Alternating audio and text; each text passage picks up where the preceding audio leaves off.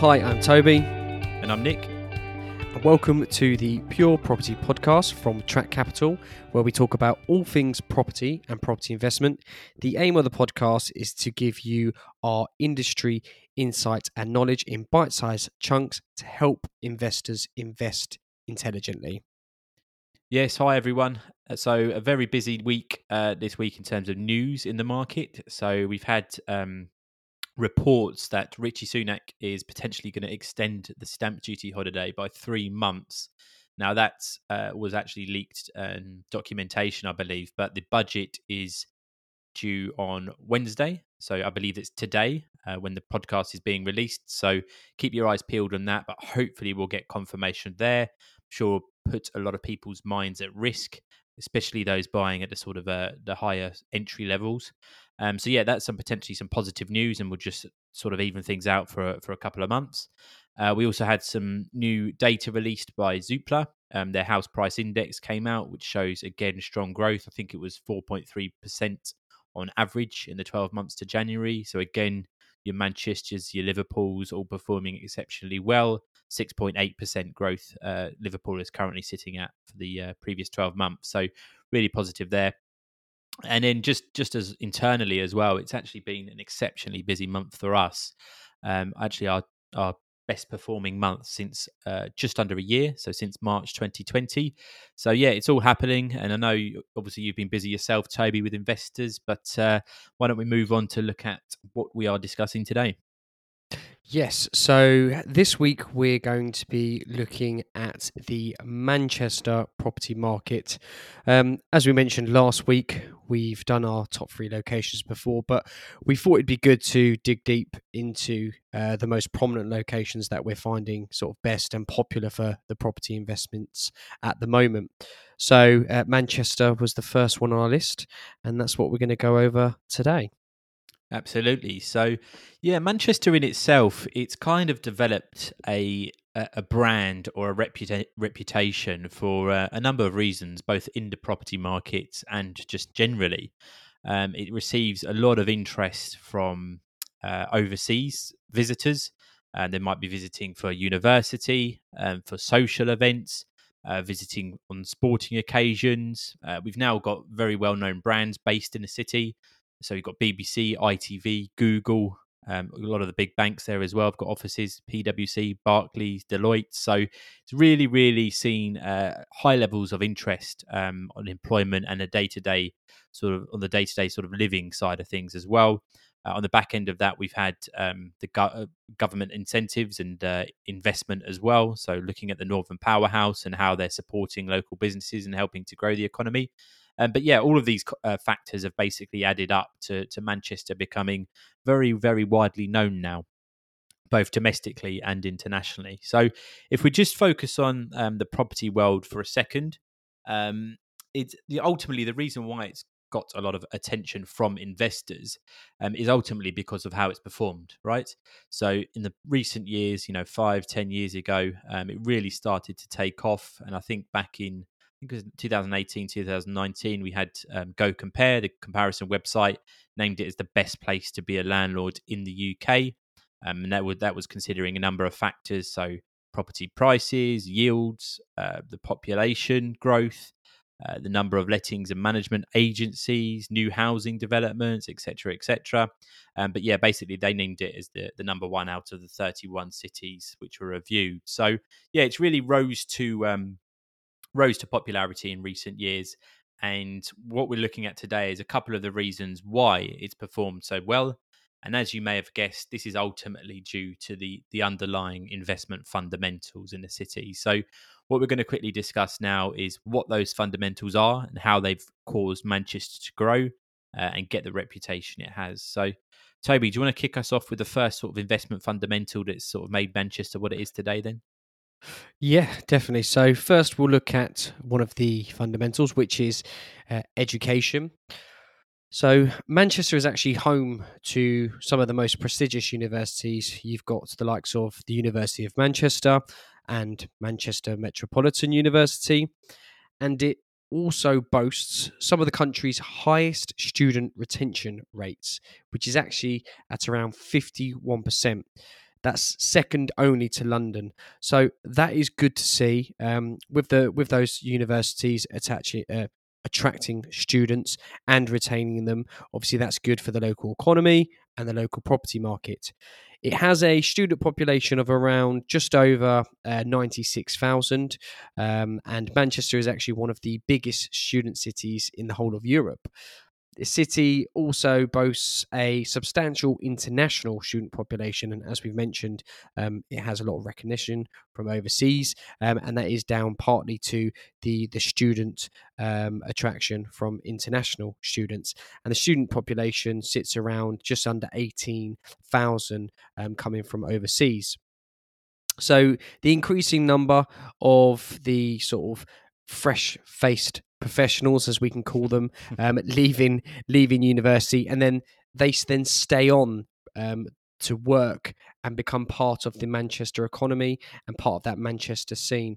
And we are seeing that continually expand over the years, uh, which is helping really drive that that young, hungry Manchester economy. Absolutely. I mean, we've got to think what students ultimately contribute to uh, to a city. So they're spending money in a lot of the local businesses. Uh, they're helping um, employers. Obviously, the, the, employers are looking to uh, recruit that that top tier talent, uh, and which were coming straight out of these high quality universities, Russell Group universities, etc. So yeah, definitely. I mean, an investment fundamental education in itself. So big big university presence is what we look for in any city we're investing in, uh, but it's really, really prevalent in Manchester. So, moving on to the next one, then uh, we're focusing on investment and regeneration, both in terms of uh, public and private spending. So, one of the big um, sort of kick-off initiatives which really really caused a lot of people to focus on Manchester and the northwest in general was the Northern Powerhouse scheme um, you may going a few years back now. It's been touted around for years. This sort of catchphrase and brand. I think it first came about in the the 2016 um, autumn statement.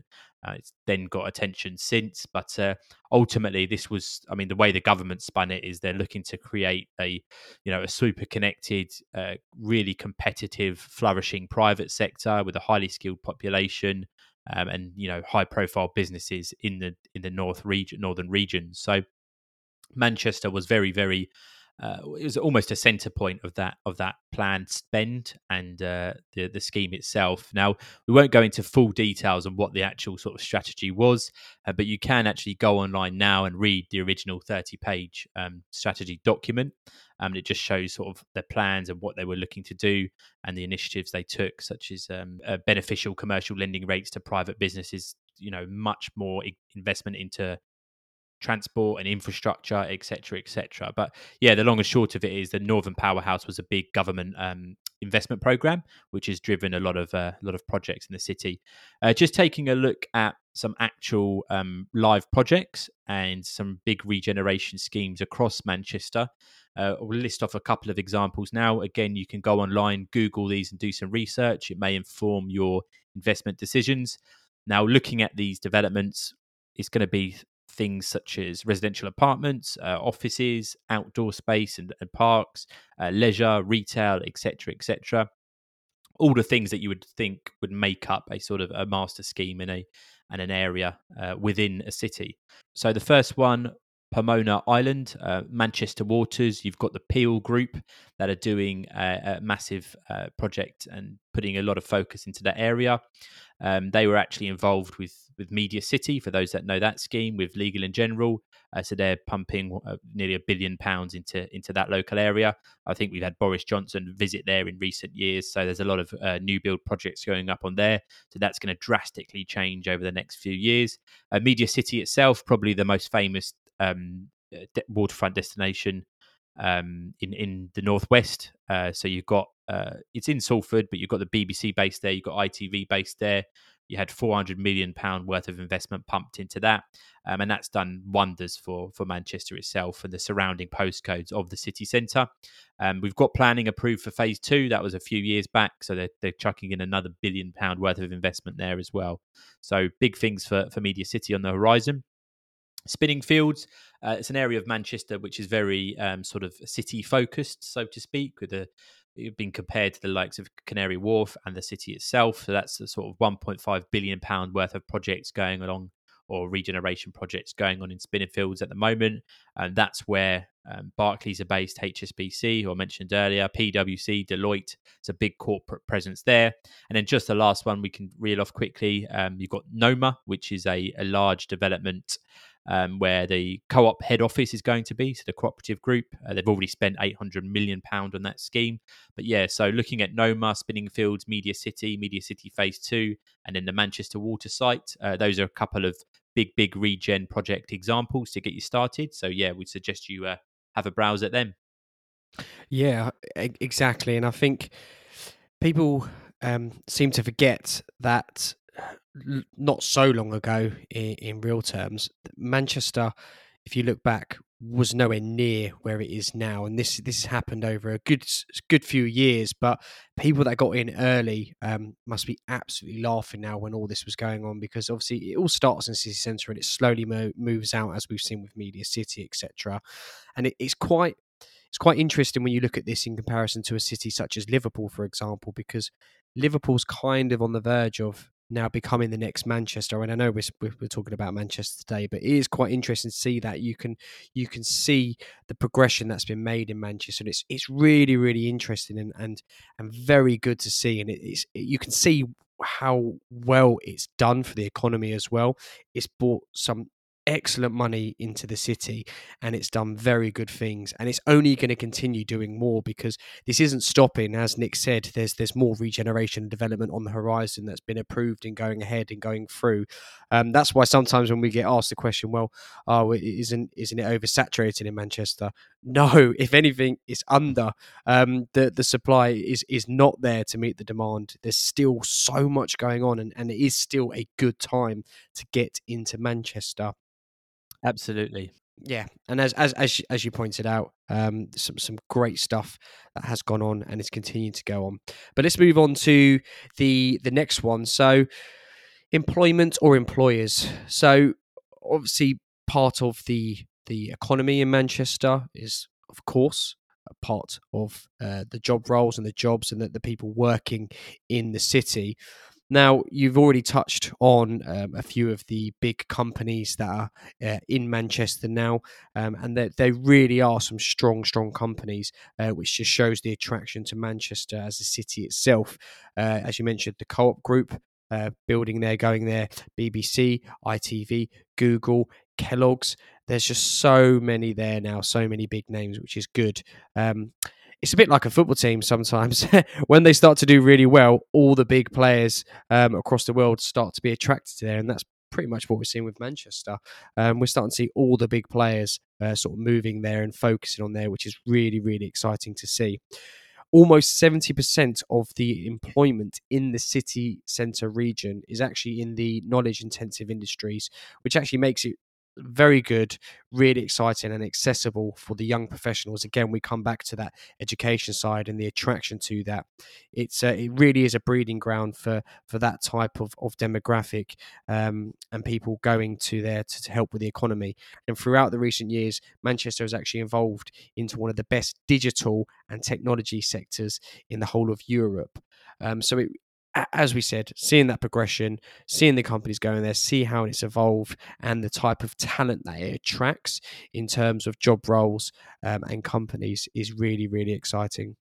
And I think that's only going to increase over the sort of medium to long term as well. We've, I mean, you've got to ask what, why are these employers going into Manchester? Yes, it's for the talent, um, but also it's for the, the lower costs. So it's you know we we don't have to be as uh, rigid as we were a, a, few years back, and you know, be based in in Zone One in London or in the city or in Canary Wharf, etc., etc. Um, you know, employers are able to go up to to Manchester, uh, rent you know space for significantly cheaper um, and still attract that that quality talent uh, as you know this this goes hand in hand with the the social and the the leisure and entertainment in the city because it attracts people uh, and quality quality staff uh, and as a result the the employers can attract the the same caliber of uh, of team uh, talent that they would in the in the southeast region. So and obviously, I do think COVID will, will accelerate that as well, with uh, obviously all the remote working and, and, bits and bobs like that. So, yeah, that's that's really interesting to see. Uh, as I touched on,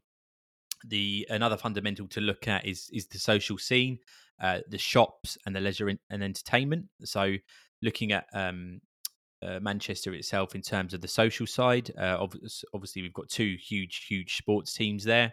So Manchester United and Manchester City. Um, I was looking at some data on, you know, what what sort of uh, contribution does a having a high profile football team or something like that contribute to the local economy? And there was a report a few years back i think it was going quite a few years back actually uh, 2014 15 if i remember um, saying that uh, sports teams added 330 million pounds a year to the to the local economy in Manchester.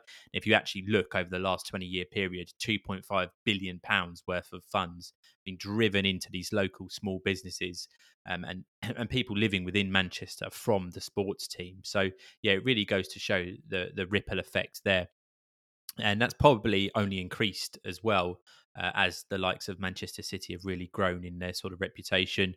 Um, and obviously, we've got big um, physical infrastructure to handle live social events, live music, etc., etc., with the Etihad Manchester Arena, etc.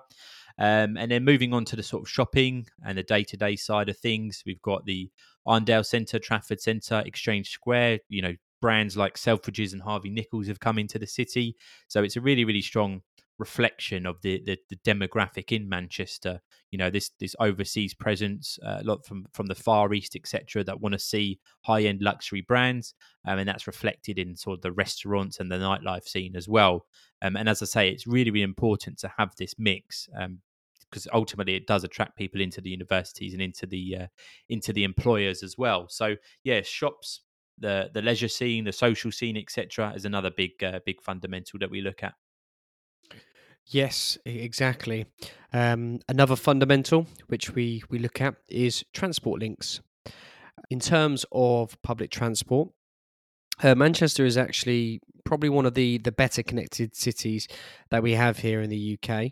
Uh, it has a, a metro tram system that actually runs across the whole city, and I believe they're looking to extend that um, as well that it has obviously trains and buses which offer the transport options across the city and also the rest of the country. And you also have Manchester City Airport, which connects the city to international destinations as well.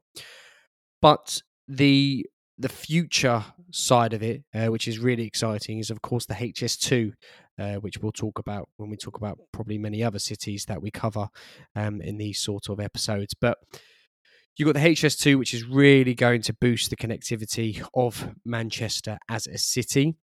It's going to be coming from the Manchester Piccadilly station and also Manchester Airport.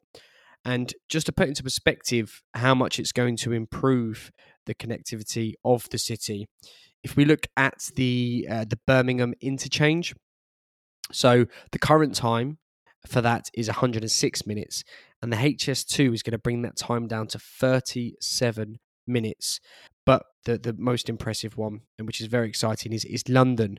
So the current time to travel to London uh, is 127 minutes. The HS2 is going to bring that down to 67 minutes. So you're talking of a commute of just over an hour to get from London to Manchester and again we we really sort of see this as a massive catalyst that's going to be excellent for the city in terms of the property market in the future. Because if you think of the prices that you pay in London and surrounding areas um, and with with companies now moving out of London to Manchester the commuting distance is is going to make it so accessible for so many people that it's going to drive people to the area because the prices are going to be more affordable so the commute will just make sense so that's really exciting to see uh, and also the hs2 from manchester airport that will do uh, London, which currently is 144 minutes. That brings it down to 63 minutes. So again, just over an hour, which is really exciting stuff. I mean, it is a long project, and we know it's not going to be overnight. But if you are thinking long term and, and looking ahead into the future when you're considering your property investments, that's definitely a factor to think wow, this could really be very beneficial for the property prices. Um, I'm very sure of that.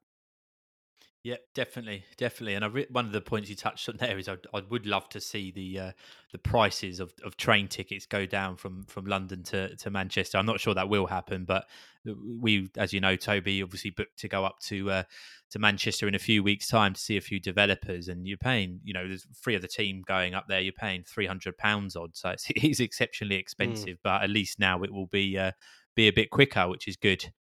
Okay, so moving on to the next point, then we're looking at development and construction. So, what's actually happened happening in terms of new schemes being delivered to the market and the pipeline of new developments in place. So, it's firstly, and the probably the biggest point for us is that it's typically a good sign when you see such significant construction taking place in a city. So, if you look at London skyline, you know, even throughout 2020, there's constantly cranes and new buildings and things going on for us it shows really really strong confidence from often you know corporate and institutional level developers and and just funds being pumped into the city and that's why the construction is able to take place. So firstly if those guys are showing confidence in a city then it can only be a good sign. But uh, yeah the other thing to think about of course is when you look at the population of cities like Manchester, if, um, if, it's Manchester city centre or even it's Greater Manchester as well, you know, a significant number of people are there now, and that population is increasing year on year on year. So when we're talking about potential oversupply, we're still not at that that stage yet. You know, there's people have been saying that about Manchester and sometimes Liverpool for for years now. Um, you have to remember the UK is still an undersupplied housing market, even in the city centres. And whilst, yes, we have seen a ripple effect of some people looking, both tenants and owner occupiers, looking towards the edge of the cities, you've got to think in a year or two, it's likely that this, the city centres are going to be bustling again. Um, and ultimately, look, if, if you're buying in Manchester, Liverpool, it's very rare that you're going to see void periods or significant void periods, should I say? So, yeah, I mean, we'll we'll look at a couple of um, data points shortly uh, on that, but yeah, the, the long and short of it is you don't really have to worry too much about an oversupplied market if you're buying in the middle of Manchester now. Uh, okay, cool. Uh, one of the things that I did want to mention is we've got um, we actually passed this by one of our development partners recently, a company called Trafford. Um, we were looking at the the pipeline of stock um, happening in Manchester. So what uh, they sent us is a, um, a development link in the city showing all the um, active schemes at the moment being built, uh, projects which have approval or have just started construction. Um, and then what you can do is actually filter out um, certain schemes. So you're looking at an interactive map of either what has planning and about to be built or what is being built or the transport links. So that's a really, really useful thing. So you can see immediately what's happening in the vicinity of where you're considering buying. So if you, you know, speak to us, you put, pick out a development, we'll show you, you know, what's happening in that immediate facility. So uh, you can give yourself the best chance of picking somewhere, you know, as desirable as possible. So yeah, do check the uh, the uh, episode comments for that or episode description, uh, and you'll be taken through there. And just to finish off on a couple of other bits, um, one a couple of resources you may want to look at as well. Uh, JLL 2020 residential market data. Uh, they were showing 2,500 homes are needed per annum on average over the next 10 years, uh, with an average supply of just 1,150 over the past 10 years. So that's one of the largest imbalances in the UK outside of London. Uh, long and short of it is you, you, they need more city centre stock. Um, and they did actually mention as well that they expect um, the housing supply of new builds to, to actually slow down uh, in the coming years, to which will in turn uh, put um, support on on higher sales prices. So do bear that in mind. In other words, they're saying there's going to be a slightly lower supply, so there's probably going to be better capital growth. Um, they also mentioned just about the, the economy of Manchester and, and, the Yorkshire being the strongest in the UK over the next five years. But uh, yeah, that's one of the largest real estate agencies in the world, 77,000 employees worldwide, huge dedicated research teams. And they're telling us that, look, there's, there's still huge, huge demand uh, for for housing stock in in Manchester.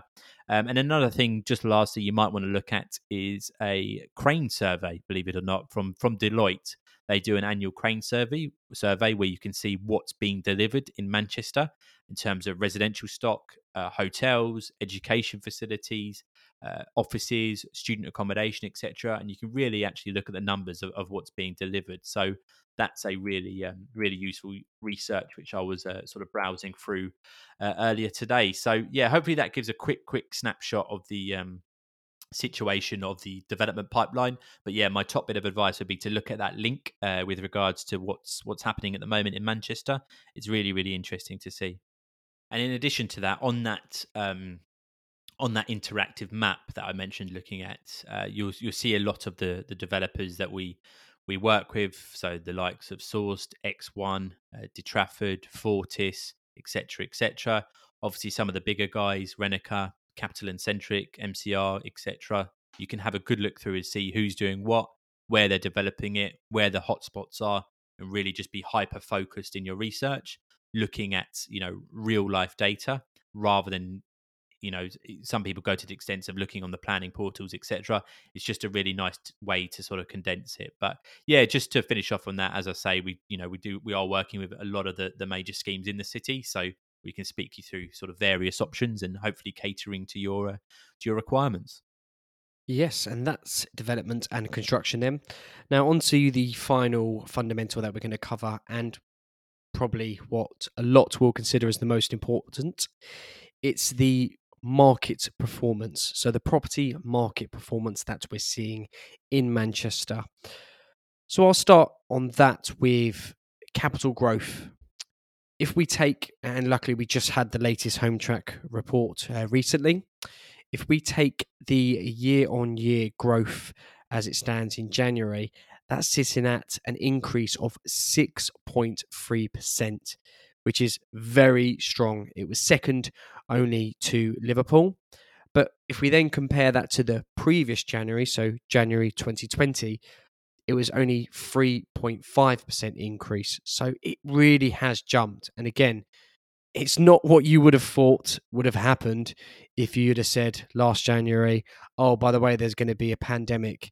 You would have said, yeah, you're crazy. There's no way prices would increase. But that is 6.3% increase. That is very good. If we now look at that over a five year period, um, I pulled some uh, data off of Land Registry. So looking on Land Registry, Land Registry only goes up to uh, December 2020. So from December 2015 to December 2020, there has been an increase of 38.19%, which is around £55,000 uh, average increase in property prices in Manchester, which is which is really good, really good. That is very strong, um, and yeah, sort of people that got in there earlier a few years ago probably rubbing their hands right now and doing very, very well from it. Uh, next, I suppose, rental yield. Nick, do you want to cover rental yield? Yes, absolutely. So, um, yeah, you mentioned obviously market performance is being a big factor that we look at look at just just in general. Um, so, yeah, the capital growth. Just to touch on that very quickly, and that Hometrack slash um, Zoopla data uh, is basically a capital growth report of the biggest 2020 sorry of the biggest uh, 20 cities in the UK month on month. So what you'll find is basically it's a rolling capital growth rate for a city. So I've been watching looking at that report on a monthly basis for years. You always see the same cities in in in the top sort of rankings. So Manchester Liverpool surprisingly Edinburgh and Leicester are always up there as well but other than that it's your Leeds your Sheffield your Birminghams. But Manchester and Liverpool are just constantly at the top at know four and a half, five, six percent, um, and then as you mentioned last year, three and a half percent. So what I just wanted to pick up on there is even in 2020, one of the most challenging years with Brexit uncertainty, obviously the pandemic, lockdowns, not being able to do valuations, not being able to get mortgages or process transactions as quickly as we would like through legal teams, you're still seeing 6% capital growth. And when you add that on to your rental yield, you know, people are asking, is buy to let still worth it? Well, absolutely yes, it is. When you look at that compounding effect over the next 5, 10, 15 years, significant gains to be made in what's relative to the the risk appetite, right? So it's a safe investment. Yes, you may make more gains elsewhere in the stock market, etc. If you know what you're doing, but in terms of the risk profile, if you want to keep that modest and low, you can get a nice, nice, steady, uh, strong return on investment. So yeah, just touching on the rental yield then. So I mean, you're seeing projects in Manchester city centre with as low as a three percent net return now, and now this is you know not what some agents advertise, but when you really really look at what you're paying for service charge, what you're paying for your ground rent, what your management rate is, plus VAT. Um, you're looking prime Manchester at you know three percent in in some cases now three to three and a half percent, and you can go to just outside the city centre. You know we've got schemes that are doing five to some six percent net. Uh, again, genuine net returns. Um, or you can go further out to sort of the commuter belt locations and um, sort of maybe even drive that up a touch more. Um, I think um, one of the data points I was looking at was from Howsy, who are effectively an online agent. Um, and I think they were saying the, the average yield was uh, just over 5% in, in Manchester across the board. So um, I think that was 10th best in the in the uh, UK. Um, but the long and short of it, and just to be very direct, you know, you buy in Manchester, you typically buy for capital growth. Um, it is meant to be the, or JLL are forecasting it as the highest growth sorry, the highest growing city over the next five years in terms of capital growth. Um, when you add a half decent rental yield on top of that, still beating London easily. I think London was 2.3% on average in that report. So if you can get a 4% net plus the country's leading capital growth in a, in a city with very, very strong investment fundamentals, you know, ultimately that's a very safe, uh, you know, long-term investment for you. Yeah, and great point there. Um, focusing on on yield is obviously important, but it is good to also take into account uh, the capital growth as well, especially when you look back because that factors in into your return on your investment. But also, although we can't guarantee capital growth, we can we can only predict it and look at the data and the fundamentals which suggest it's going to be there. When you do add that into the mix of your returns, as you mentioned, we've got some schemes where they may be sort of coming in around 5% just outside the city centre net. But when they, when you add in the capital growth factor over the next five years, average it out, um, they go up to sort of around sort of your 10% uh, net levels, which again is really, really good and very strong, especially in comparison to, to other investments out there. Um, so it's always always good to do that and factor that in. Um, but next we can go on to the the rental market. So what what the potential voids like, lettings, uh, market, tenant demand, etc. So to to sum it up quite easily, um, it, it's quite handy that Hometrack actually look at these these uh, these figures as well. So they've actually got Manchester with a time to rent at around 16 days on average, which is just over two weeks pretty normal, very good, very strong. Um, so I think that's that's very encouraging to see, and again, just demonstrates the demand there.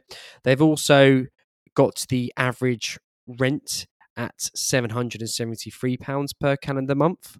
Um, of course, these are just averages, so just bear this in mind. This will change um, from different areas of the city or just outside of Manchester, etc. Um, and then they have the affordability level, which stands at around 29.2% of a single earner's salary. So, again, the affordability levels are still there. They're still very good and, and very appealing um, to renters. So those three factors um, are what are really driving the Manchester rental market at the moment. So you can see your voids are going to be uh, very low. You, we're only looking at um, just over two weeks to rent a property out. Um, and you've got great demand there, and the affordability levels means you're always going to have people there wanting to take these properties.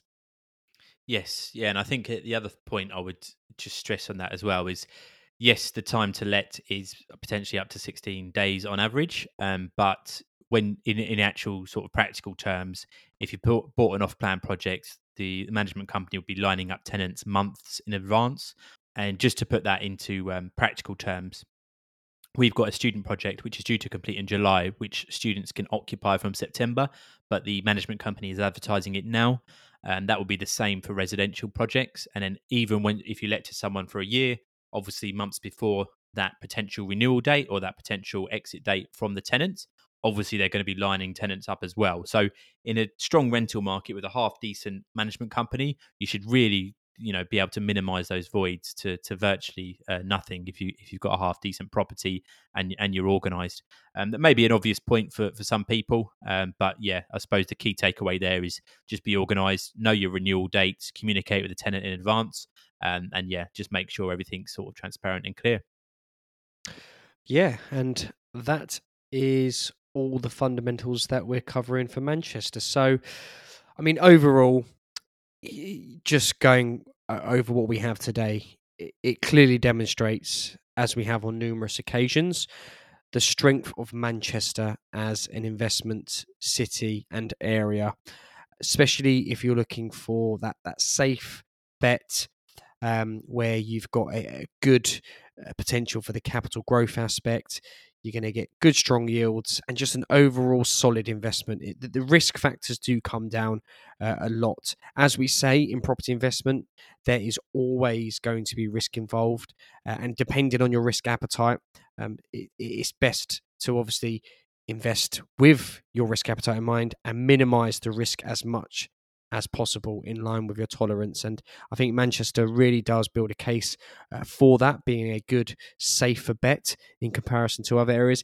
And that, again, shows why we have a lot of overseas investors and why it's continually growing in attraction and attention from a lot of investors especially the more hands off because again it's it's now demonstrated and got a proven track record of the returns of the capital growth of the regeneration of everything going on, um, it, it's now got that that that track record where an investor can look at it and go, yeah, if I don't know too much about England as as a, as a country and where to invest, like London used to be, that's the first place they go to because they hear about it, they read about it, they look at the data and they go, yeah, that's where I want to put my money. And then it just becomes a snowball effect, and that's what we're seeing. Um, it's only increasing and increasing um, as time goes on. Absolutely, and I think that's reflected in in our uh, in our marketing efforts as well. You know, where are we seeing the most traffic for searches? Where are the most clicks coming from? Um, and it's a lot of it is huge, huge interest in Manchester from the likes of the Middle East, uh, Saudi, the UAE, Jordan, Kuwait, Qatar, then out to um, the Far East as well. Hong Kong's obviously a massive one at the moment, with a lot of people looking to um, relocate here following the government initiatives. Um, and obviously, China, we do um, advertising on, on, various portals out there as well. And again, significant amounts of capital looking towards the Northwest and in particular Manchester. So, just to summarize on my side, um, just to split uh, those two few points we've discussed into categories. So, when we say investment fundamentals, we're looking at uh, education investment regeneration as the second one, uh, employment as the third, shops, leisure, and social as the fourth, um, and then transport links. So they're what I would refer to as the investment fundamentals. And then a couple of other factors for you to consider in general when you're reviewing sort of locations overall is development and construction. So what, what's in the pipeline, what's the competition like, etc. And then obviously just finally the market performance. So what's the past capital growth, what's the current capital growth, and what's the projected uh, future forecast. What's the likely rental yield of the property going to be, or the actual return on cash invested, so your ROI if you're basing it on a mortgage and the, the actual capital you put in, um, and then obviously on the letting side as well, so void periods, your demand in general. So hopefully that's a, a couple of good um, sort of uh, benchmarks for you to consider where you can compare to other cities do a bit of research and, and have a look around and see see what your thoughts are. And uh, but overall as i say we're, we're very very confident in manchester and so are a, a lot of people out there at the moment. That's great. So why don't you introduce what we're going to be talking about next week Okay, next week we're going to go on a bit on the more pessimistic side. So, looking at the potential risks with property investment. You know, we want to try and be authentic, transparent, and open. So, what are the couple of things that you have to tick off and to make sure investment is sa- your your investment, sorry, is safe um, and going to be you know profitable in the long term. So, we'll do a deep dive into uh, what are the risks and the security factors involved in investing in the UK property market risks. What risk? There's no risk in property investment. What are you talking about? I thought you just you nice. put your money in, you put your money in, and then you just collect collect uh, the income every month, isn't it? I thought that's how it works. I must be. Oh, in, a, in an ideal world. no, no, definitely, it's going to be a good episode. Um, and yeah, we'll base it on sort of the the average risks of an investor, as we as we always say, risks do uh, change depending on the investor themselves, but they're predominantly risks that you definitely have to consider and look at when you are investing in property. And sometimes they aren't. There'll be ones that you may not have thought of, even if you've already invested in the property. Um, so it's yeah, it's going to be a good episode. I'm looking forward to it. And uh, thanks for tuning in this week, and we'll see you next time. Take care. Bye bye. Cheers, everyone. Bye bye.